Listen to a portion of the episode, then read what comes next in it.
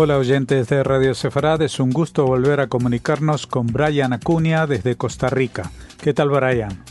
Saludos a todos los amigos de Radio Sefarad, como siempre un gusto poder compartir con ustedes. Bueno, nos vas a brindar hoy la primera parte de un extenso programa dedicado a la agenda de Estados Unidos en África y Medio Oriente. Creo entender que en este vas a abordar temas como eh, Marruecos, Turquía, eh, la relación con China y Rusia, etcétera, ¿no?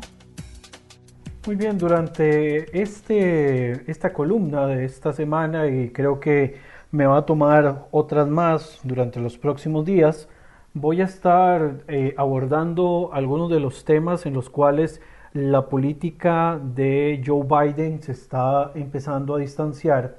y esto ha generado de alguna manera o genera de alguna forma un temor a que se desequilibren las fuerzas en las regiones principalmente asiáticas y africanas. Y cuando hablo de asiáticas y africanas, voy a concentrar principalmente el análisis a lo referente al Medio Oriente y lo que tiene que ver también con las eh, zonas cercanas al norte de África y en ocasiones también mencionaré un poco lo relacionado con África subsahariana, que también es un punto de inflexión que desde mi perspectiva es bastante importante de poder desarrollar y tener presente. En primer lugar, quizás uno de esos grandes temas donde hubo algún tipo de distanciamiento y un reforzamiento en cuanto a, las, a la forma de abordar las relaciones con estos países es el caso de Marruecos y el tema del Sahara Occidental. Si bien la idea del gobierno de Joe Biden es mantener la posición que tuvo el expresidente Donald Trump de considerar este territorio como parte histórico de Marruecos,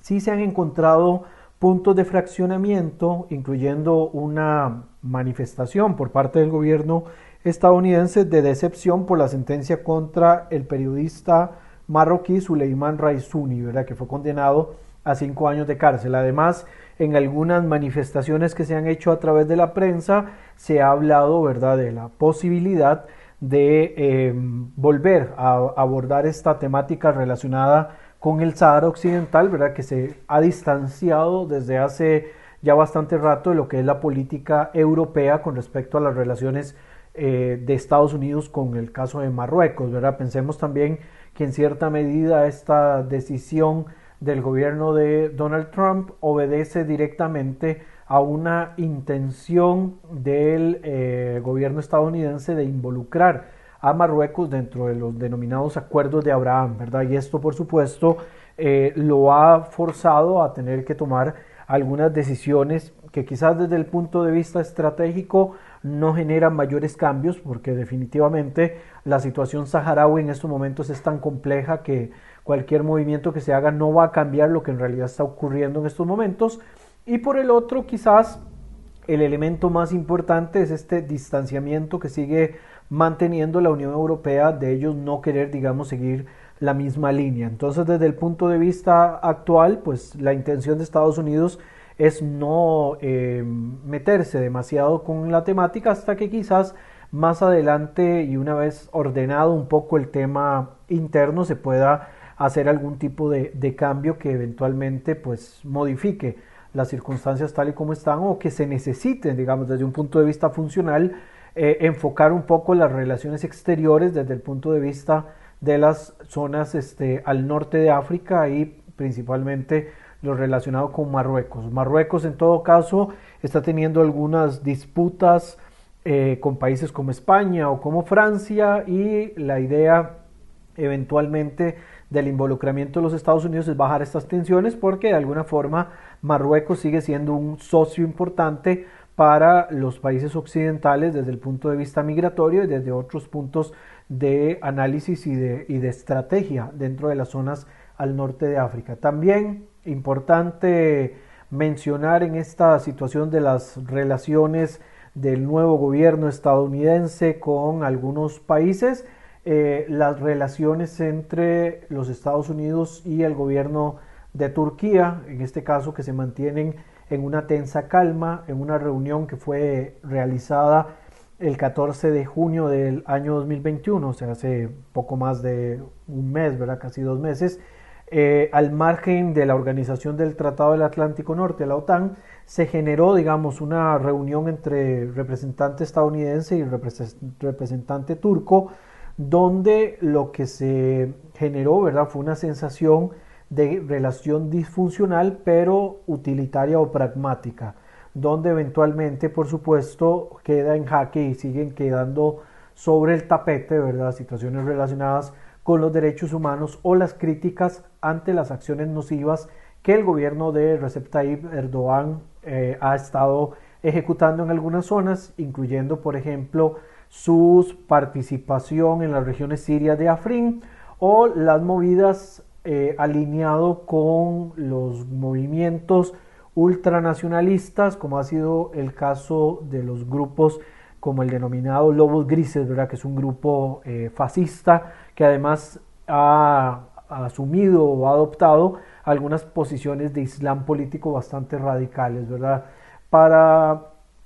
el gobierno de Ankara, según Sinan Yulgen, que es del Centro de Estudios Europeos Carnegie Europe, eh, ellos están optando, en este caso habla directamente de los turcos, en aprovechar el impas de, estos momentos de las relaciones internacionales para gestar a través de este proceso de multipolaridad eh, que ha gestado también de alguna manera el reacomodo de fuerzas y le ha permitido, digamos, a Estados Unidos bajar de alguna manera su posición como hegemónico único, ¿verdad?, en el mundo y acá le ha dado pie a la aparición de dos grandes eh, potencias que se han empoderado a lo largo de estos años, que son los casos directamente relacionados con la República Popular de China y la Federación Rusa. Ambas superpotencias, por supuesto, compiten por una mayor influencia en las regiones asiáticas, en las cercanías también con el continente europeo y principalmente con la Europa occidental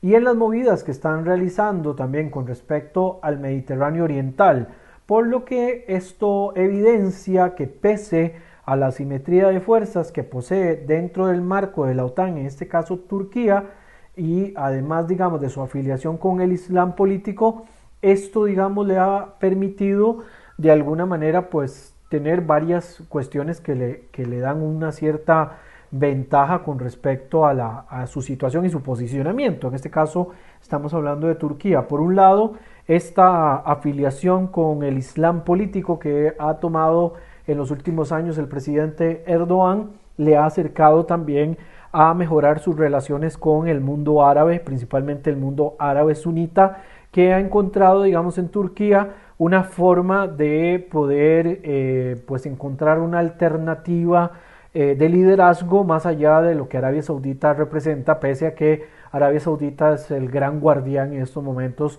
de los dos lugares más sagrados para el Islam. Y bueno, y esto lo que genera es que al tener la alternativa turca, tienen también la posibilidad de variar un poco el tema del pensamiento y que esto le mejore, digamos, y le dé eh, cierto peso dentro del mundo árabe y las estabilidades o los choques que esto pueda gestar. De igual manera, en esta competencia de Estados Unidos y de Occidente con respecto a China y a Rusia por el posicionamiento eh, geográfico que tiene Turquía, esto puede permitir eventualmente de que Turquía tenga todavía mucho más fuerza dentro, digamos, de los, de los intereses. Entonces, de alguna forma, empiezan a, mantener eh, la mirada puesta hacia otro lado cuando el gobierno de Ankara está realizando algún tipo de eh, acto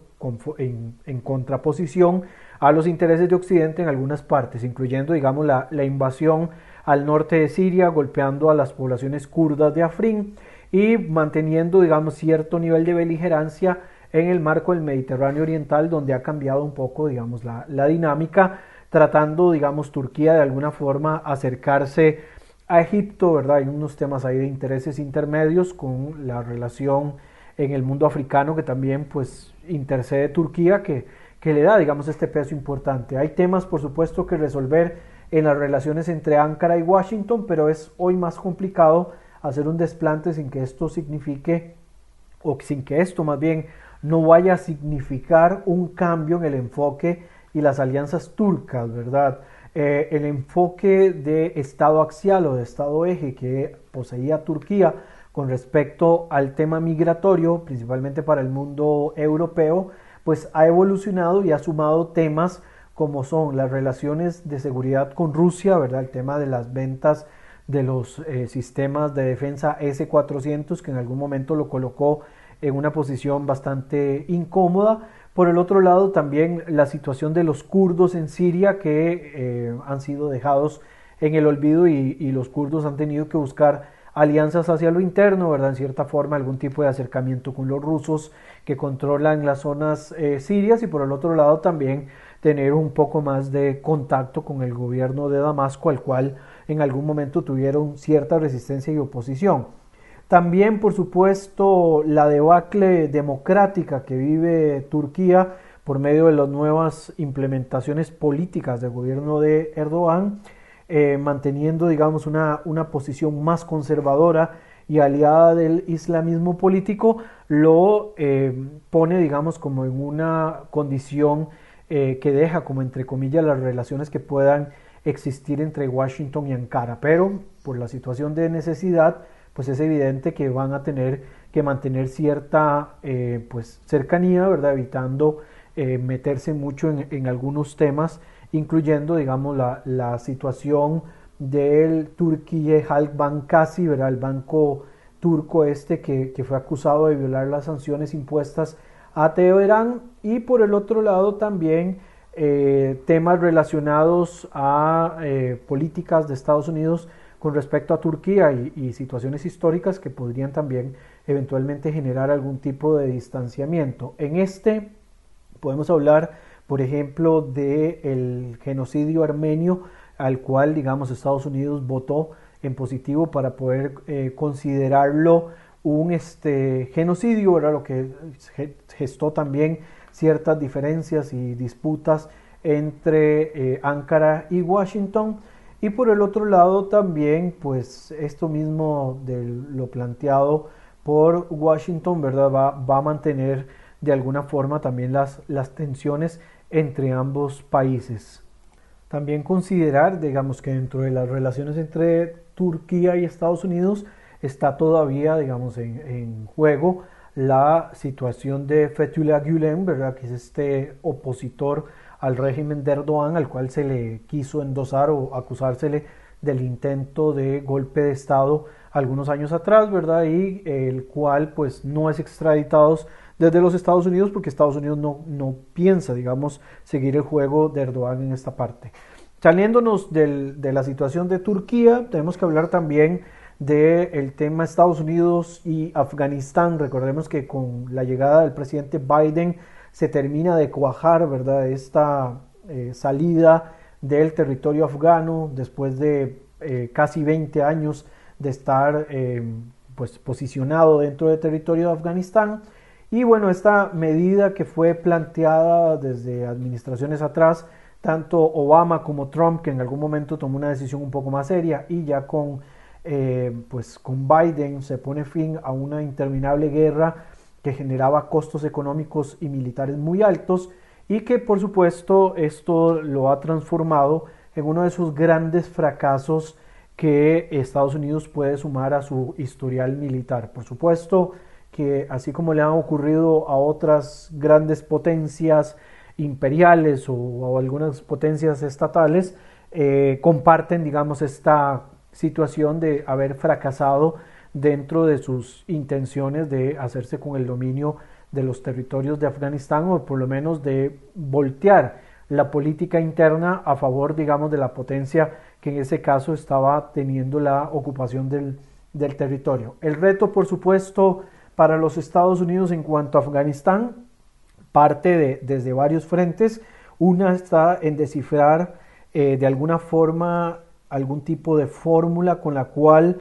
puedan evitar que otra potencia como lo es la República Popular de China eh, obtenga mucho más influencia dentro de esta zona, además que comparten eh, zonas fronterizas, ¿verdad? Eh, tienen algunos intereses de por medio, incluyendo, digamos, ser involucrado Afganistán dentro del el gran proyecto One Belt One Road, ¿verdad? Que es el proyecto de la nueva ruta de la seda que plantea China y que le serviría a montones si la influencia de su país puede echar mano en temas de infraestructura y puede de alguna manera tener este, algún tipo de participación en la reestructuración de este país, ¿verdad? Por lo tanto, en este punto, eh, tanto los Estados Unidos como la Organización del Tratado del Atlántico Norte, la OTAN, eh, van a echar mano probablemente de la ficha turca que podría ser clave debido en primer lugar a su relación con el grupo talibán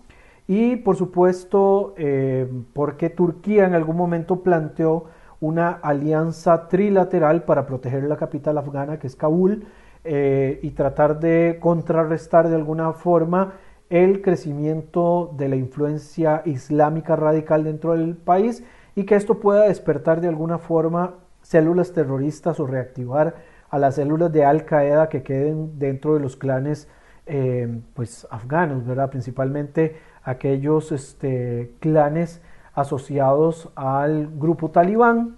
los cuales eh, muchos o su mayoría están asociados a una de las tribus más importantes o de los clanes más importantes eh, afganos que son los Pashtun, ¿verdad? Que estos han adoptado de alguna forma, de una manera voluntaria, la llegada de Al Qaeda por tener una posición de Islam político muy parecido a lo que ellos practican y no solo de Islam político, sino que han logrado eh, pues asociarse dentro de los criterios que el código Pashtunwali ¿verdad? les permite para ser tomados como eh, huéspedes dentro del territorio, algo que más bien en el caso de los estadounidenses fueron vistos como invasores y ante los cuales se les aplicaba el código de la venganza, ¿verdad? Por supuesto, en esto Turquía, teniendo esta cercanía con el Islam político, podría de alguna forma pues sumar puntos a favor de la OTAN, pero igual el precio a pagar por Occidente podría ser muy alto al tener que darle este posicionamiento estratégico a Turquía dentro de una región asiática, pensando también en los grandes proyectos que tiene planteado Erdogan desde el punto de vista geopolítico y desde el punto de vista también ideológico, ¿verdad? Asociado con esta idea del gran Turán, del cual probablemente eh, ocasionalmente voy a desarrollar un artículo o una columna completamente relacionada con esto. Eh, también, digamos, aprovechando esta influencia que tiene Erdogan cada vez más fuerte dentro del mundo sunita. En su momento el presidente turco ofreció al talibán negociar con ellos y si el talibán no está cómodo, por ejemplo, conversando con los Estados Unidos o la OTAN, eh, pues Erdogan ofreció que directamente negocien con Turquía, ¿verdad? Y se sientan un poco más, eh, pues, respaldados. Ahora bien, se plantea, digamos, desde acá que ahora hay una nueva era, decía en su momento el presidente Erdogan. Aquí se ven tres autoridades, la OTAN, Estados Unidos y Turquía con ellos. Los turcos están administrando la seguridad del aeropuerto de Kabul y ha tenido fuerzas operativas dentro del territorio afgano sin que esto implique que las fuerzas turcas hayan participado de operaciones militares, ¿verdad? Toda la participación turca ha sido de soporte en temas muy específicos para resguardo de seguridad en algunas zonas y evitar que haya un quiebre acelerado con la llegada de islamistas que no tengan mucho control, ¿verdad? El secretario de Estado de los Estados Unidos, Anthony Blinken, en algunas manifestaciones, incluyendo una nota que recopila el diario qatarí Al Jazeera, advirtieron que si la influencia talibán toma el poder de forma militar en Afganistán, eso podría transformar al país en un estado paria, ya que siguen señalando desde el punto de vista occidental a la organización talibán, ¿verdad?, estar vinculada a las redes del terrorismo internacional. El trabajo que amerita hacer sobre este territorio es muy fuerte y la salida no puede ser el único plan al respecto o los efectos, por supuesto, van a ser desastrosos. Las decisiones que debe tomar eh, Estados Unidos con respecto a Afganistán, el gobierno de Biden, una vez que ya se desvincule un poco de la situación interna, evidentemente tiene que pasar por otro sitio, evitando, digamos, de alguna forma que este crecimiento y empoderamiento del radicalismo eh, al final de cuentas tome control, ¿verdad? Se puede llegar a algún tipo de acuerdo por un tercer país o lo que sea,